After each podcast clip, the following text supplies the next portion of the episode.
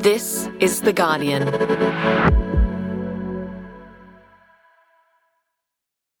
I'm Laura Murphy Oates, coming to you from Gadigal Land, and this is the full story. All this week, we're taking stock of the biggest stories that shaped our year. And today, Guardian Australia's culture editor, Steph Harmon, and culture editorial assistant, Michael Sun, are joining me to dive into the year in culture. From Australia's problem with cancelled music festivals and tours, to the Jennifer Coolidge Renaissance, to the biggest, most exciting shows coming up next year, we've got all of that covered for you. That's up after the break.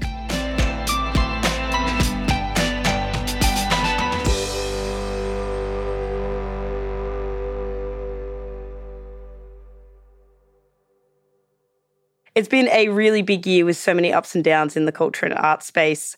It feels like so many things have just come alive, though. So many firsts in the past year in terms of shows and music and theatre.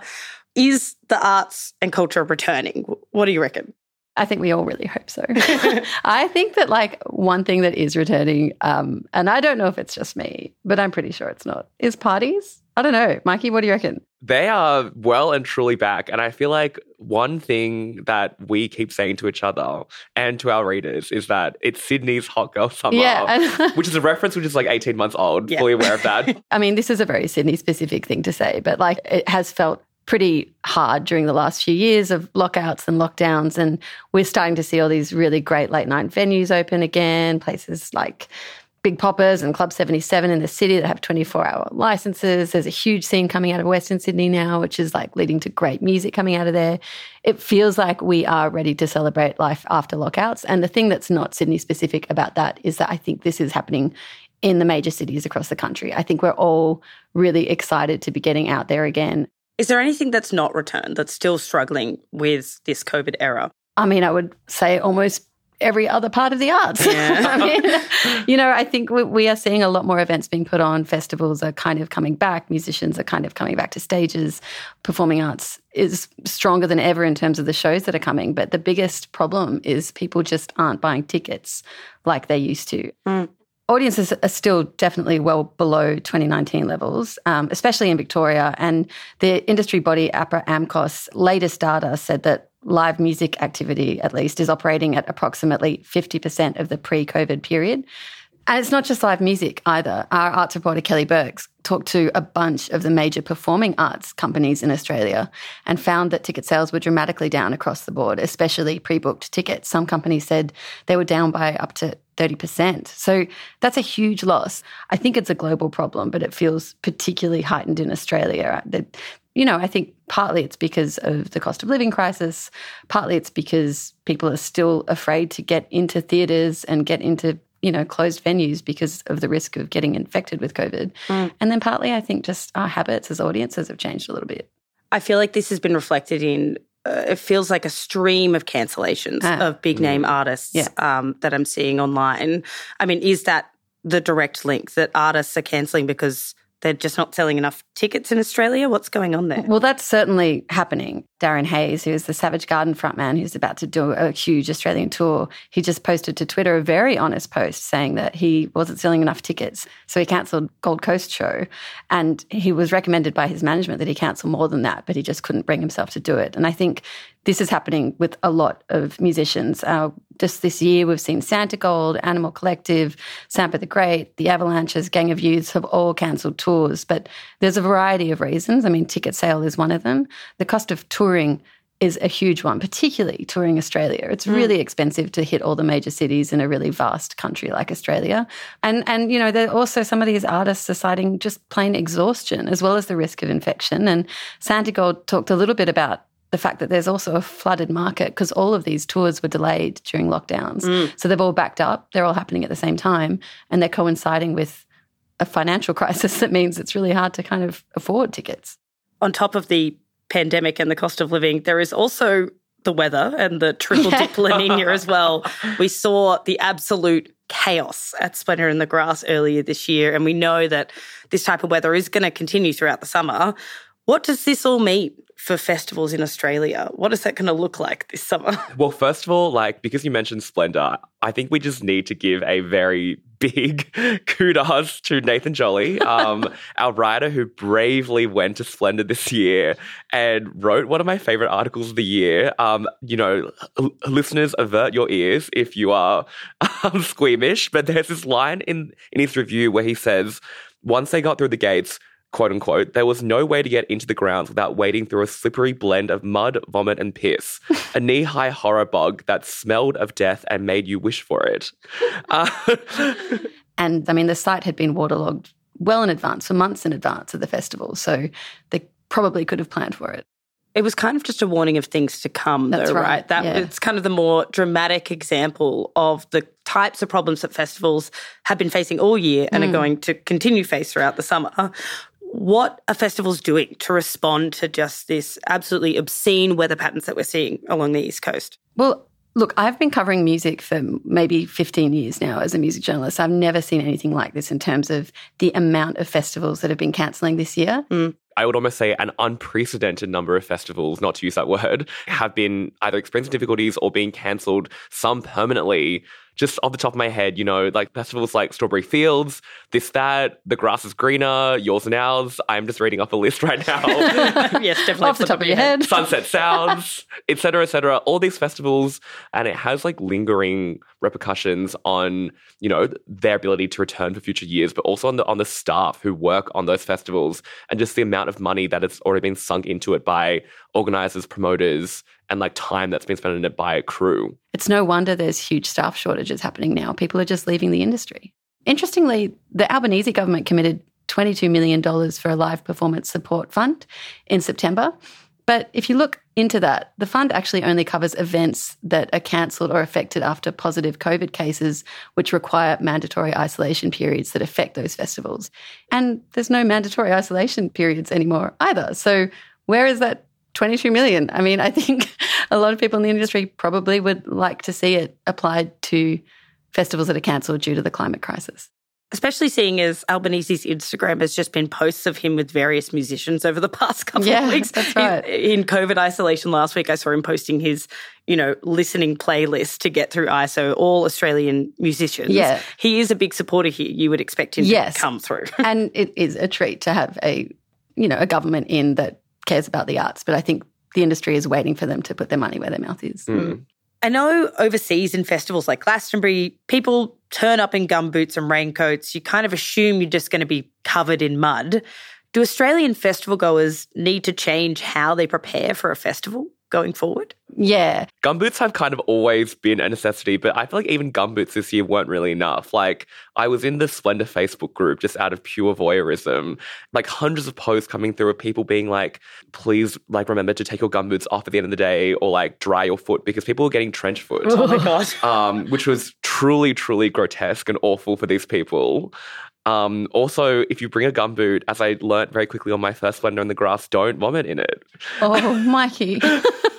I could have told you that before your first Splendour in the Grass. But what other tips do you have, Steph? Yeah, that's a helpful tip. But Well, uh, we did actually compile a list of tips of how to survive a wet festival season, which included things like um, my one was probably very basic, but putting your phone and your phone cables and a charging pack in a Ziploc bag and mm. saving the festival schedule to your home screen so you don't run out of battery by checking the app every two minutes. Mm-hmm.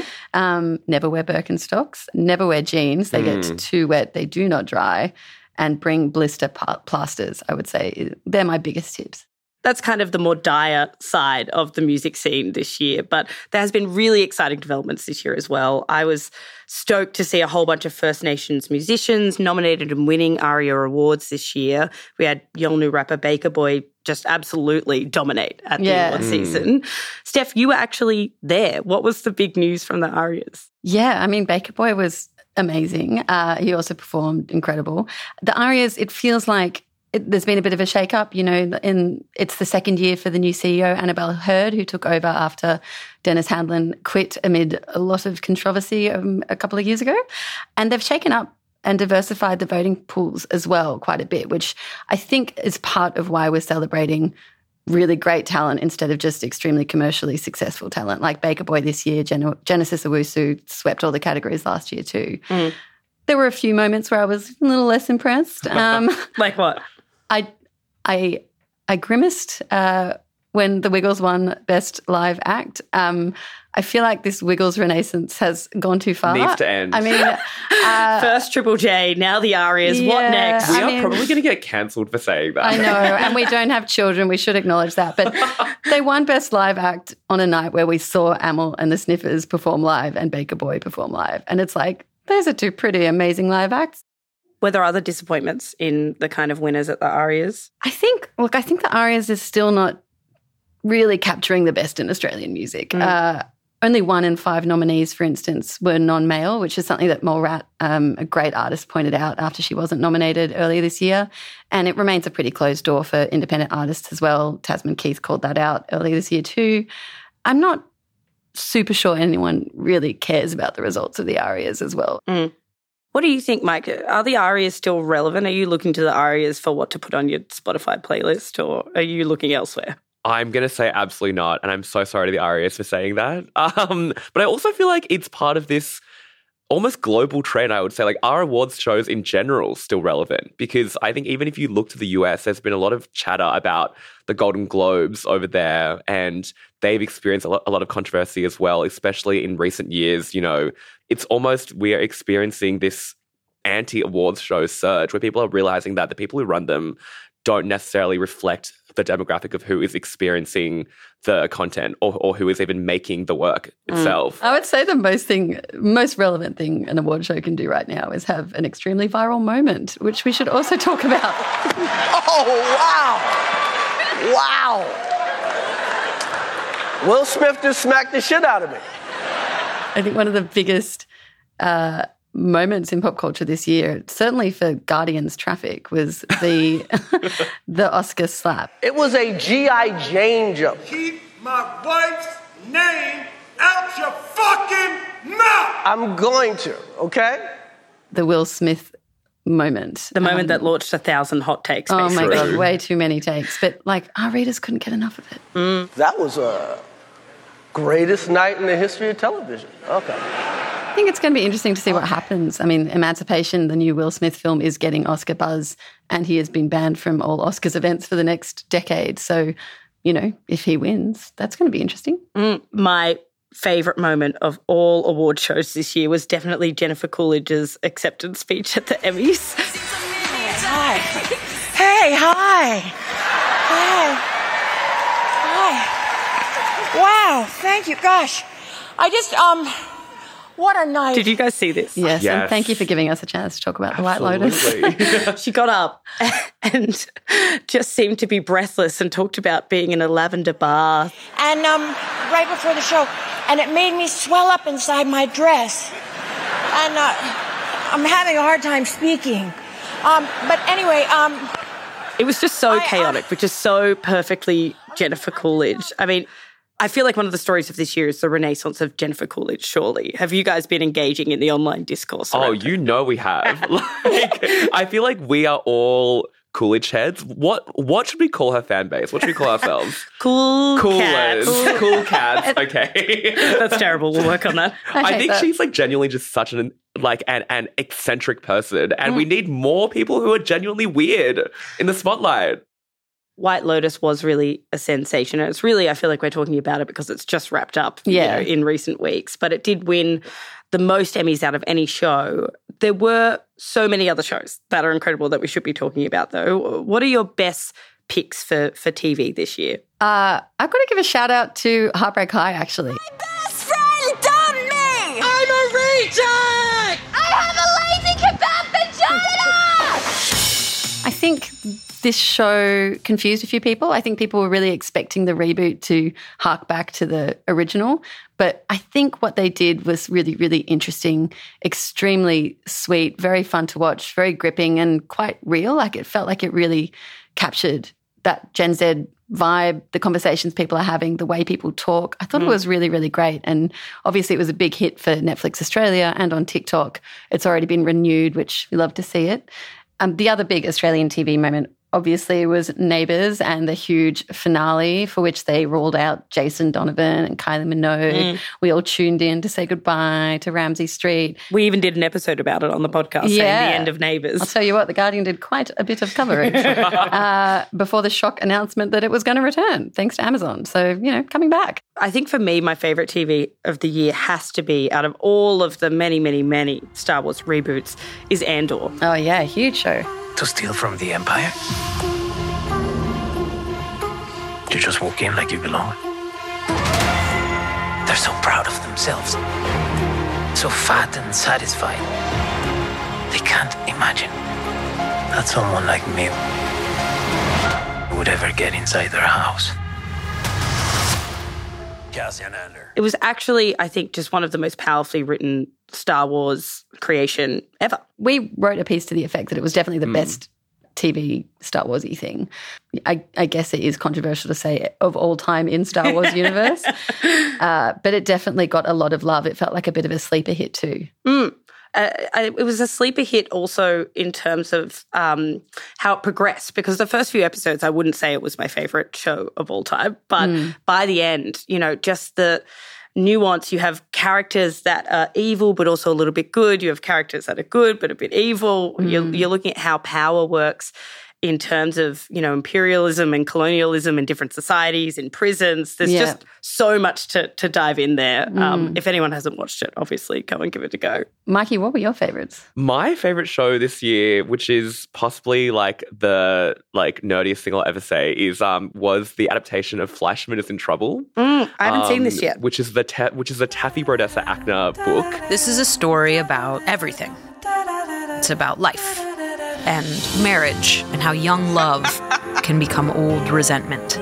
His wife has essentially left him and gone missing, and he's now left with the two young children that they share. And he kind of goes on this like very existential journey, looking into himself and his, and his past, and potentially how awful of a person he's been throughout his entire life, and going on this like very neurotic journey throughout this as he kind of tries to find his wife and explore all the different avenues um, of where she might be slash who she might be with.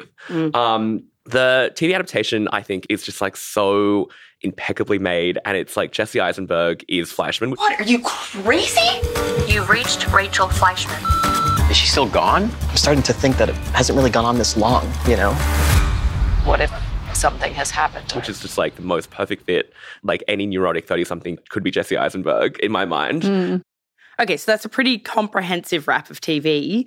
What about film? It's been an incredible year in film. What What are your top picks?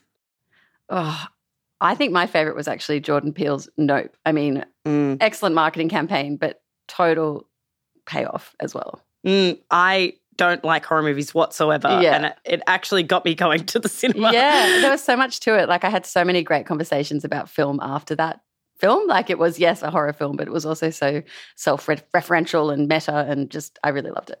Michael, what about you? Well, we were talking about the Jennifer Coolidge Renaissance just then, but I feel like it's almost been a year of big renaissances. I mean, in film, we've also seen um, the big Brendan Fraser comeback vehicle, The Whale by Darren Aronofsky, which premiered to quite like buzzy acclaim. And like a lot of people are saying that it marks Fraser's return to Hollywood and to cinema after, you know, like years of trauma and years of, you know, like very negative experiences. This kind of marks his grand and triumphant return in a character actor vehicle. There obviously also has been some controversy around that film as well. Around him wearing a fat suit. Yes, indeed. Which I encourage you to dive into all of that around the film. Um, but yes, Brendan Fraser. We also saw a big star vehicle for Michelle Yeoh, who you know has been very prolific and has been working all her life, but um, in many ways, everything, everywhere, all at once formed this giant. Almost like homage to Michelle Yeoh's entire career. I can see where this story is going. It does not look and it's like launched her into this new stratospheric level of acclaim in Western cinema as well. Um, and I That was probably my favorite film of the year, I would say. I've never before have I gasped and laughed Yeah. so much in a cinema, actually. in like both times I've watched it, like in the cinema, people were had tears streaming down their face, um, which is something that I haven't seen since Titanic, probably. How old were you when Titanic came out? the Titanic when it returned to cinemas in 3D. Okay, yes, yes, good clarification. Um, Next, the shows that you should definitely go and see in 2023.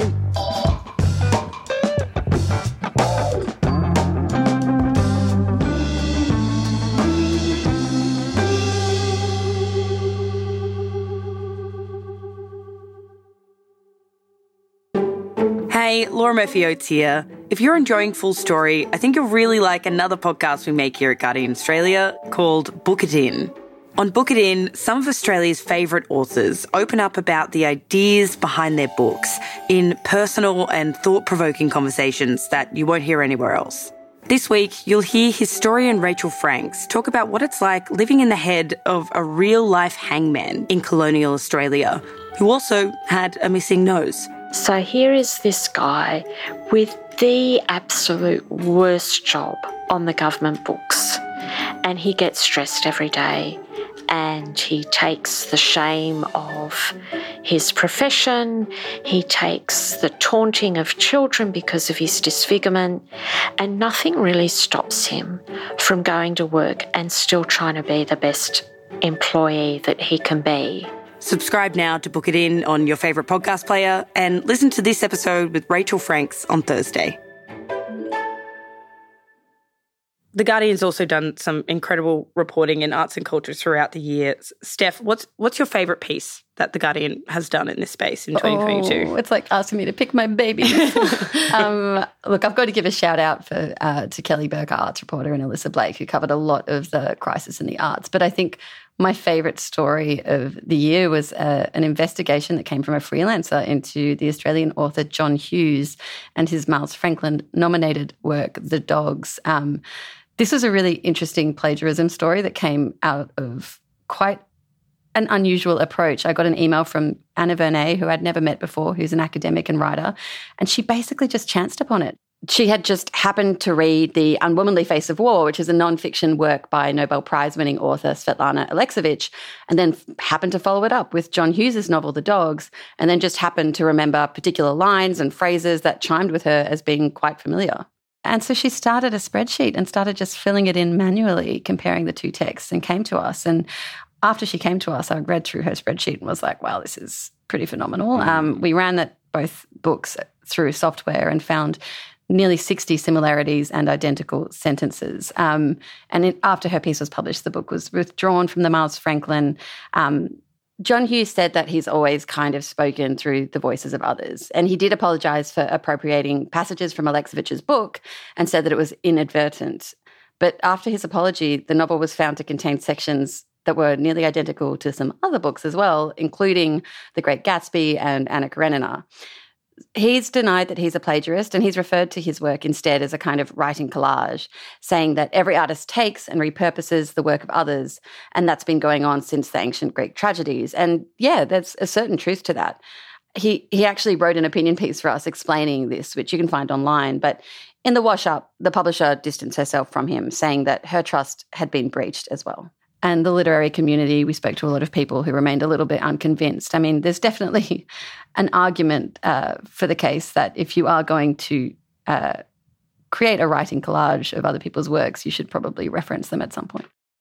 Do you think this could have flow on effects going forward, Steph? I think it certainly was a wake up call to the Australian publishing industry, which has never been great at fact checking at the best of times. And I think it also meant that, you know, you can get away with a little bit less when there's something so high profile happens.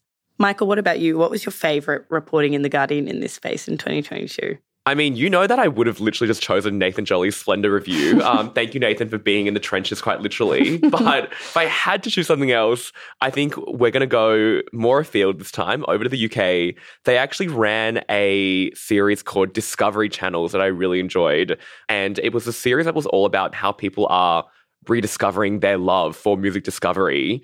And one of the cornerstone pieces was from Liz Pelly, who wrote about people who have actually turned their back on Spotify and are resorting to more traditional methods of listening in order to stop getting served by the Spotify algorithm and actually be able to find new music out of their traditional genres again. Like, hmm. well, what what do they turn to? I mean, someone in the article that she's interviewed bought a used iPod on eBay.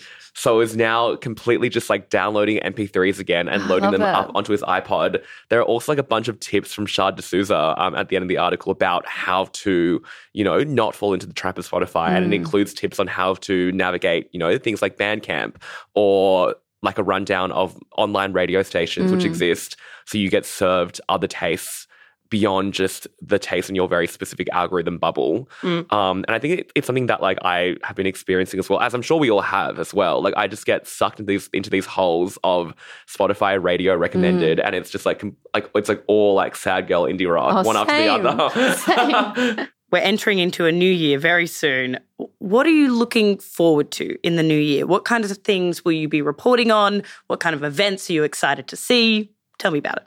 All right, I'm going to give a I'm going to give Guardian Australia's Arts Desk a little bit of a plug um, because I am really looking forward to going to things all summer. I'm just going to be out doing as much as possible, and we launched a really big uh, events guide, which is the first time in Guardian Australia's history. It's called Summer in the City. It's ever changing. Really curated guide to all the best things happening in every capital city in Australia, which has been compiled by our freelance arts writers from around the country. So I just picked out a couple, knowing this question was coming. Um, for Sydney, uh, one of my top picks at Sydney Festival is going to be Sun and Sea, which is a Lithuanian climate crisis opera. Um, I've made it sound very dire.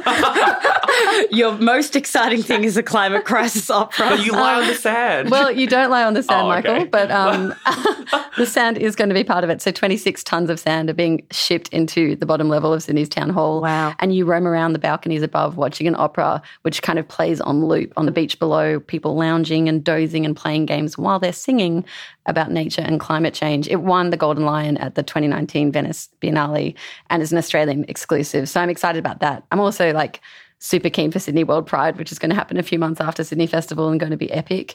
In Melbourne, there is a very great play coming called Seven Methods of Killing Kylie Jenner, which I think was the hottest ticket in town in Sydney when it played here. I just missed out Oh on my a ticket. god, it was so good. Go to Melbourne for it. Yep. It's such a fun, whip smart, extremely online play about race and cultural appropriation and queerness and social media, written by Jasmine Lee Jones. Totally recommend it.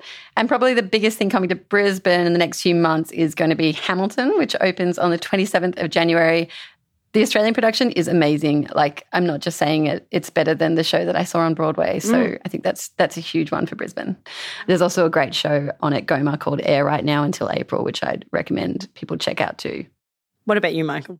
I mean, I feel like it would be remiss to not mention Laneway, which Oh, is coming yes, next year. Um, yes. National tour. Exactly. I'm so excited about Given that that you've just heard about me and Steph's extremely aligned sad girl taste. Yeah. Um, you can already imagine what this Laneway lineup includes. Phoebe Bridgers, The Bev, Haim, Mallrat. Yeah. Um, but also artists outside of that alley as well. So if you can get tickets, it's going to be like a huge lineup. Also, speaking about other gigs being back, I like I just feel like there is this huge influx of pop girlies coming to Australia. Yes. I'm talking Charli XCX, Carly Rae Jepsen, Muna, Phoebe Bridgers, as I just said, Rina Sawayama. Like they're they're literally all coming in the first four months of next year. I'm considering seeing Carly Rae twice while you she's definitely here. should. It is going to be like a smorgasbord um, for for all the girls, gays, and theys in- Yes.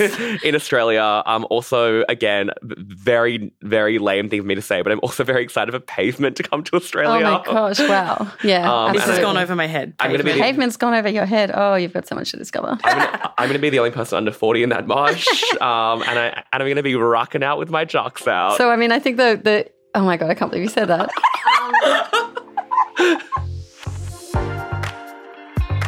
We have just spent the first half of this podcast talking about how many cancellations we've had and how festivals are so fraught. But I guess the takeaway is that we are feeling pretty optimistic about the first half of next year. Mm, I wish everyone a hot girl summer, hot Yeah. girl winter, Mhm. autumn, spring, all seasons. yes. Love it. Thank yous and goodbyes. Thank, you and goodbye.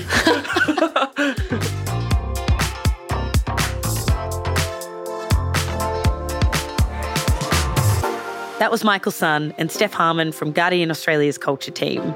You can read more of their coverage at theguardian.com, including the Summer in the City guide that we spoke about in this episode. We've linked to that on the full story page.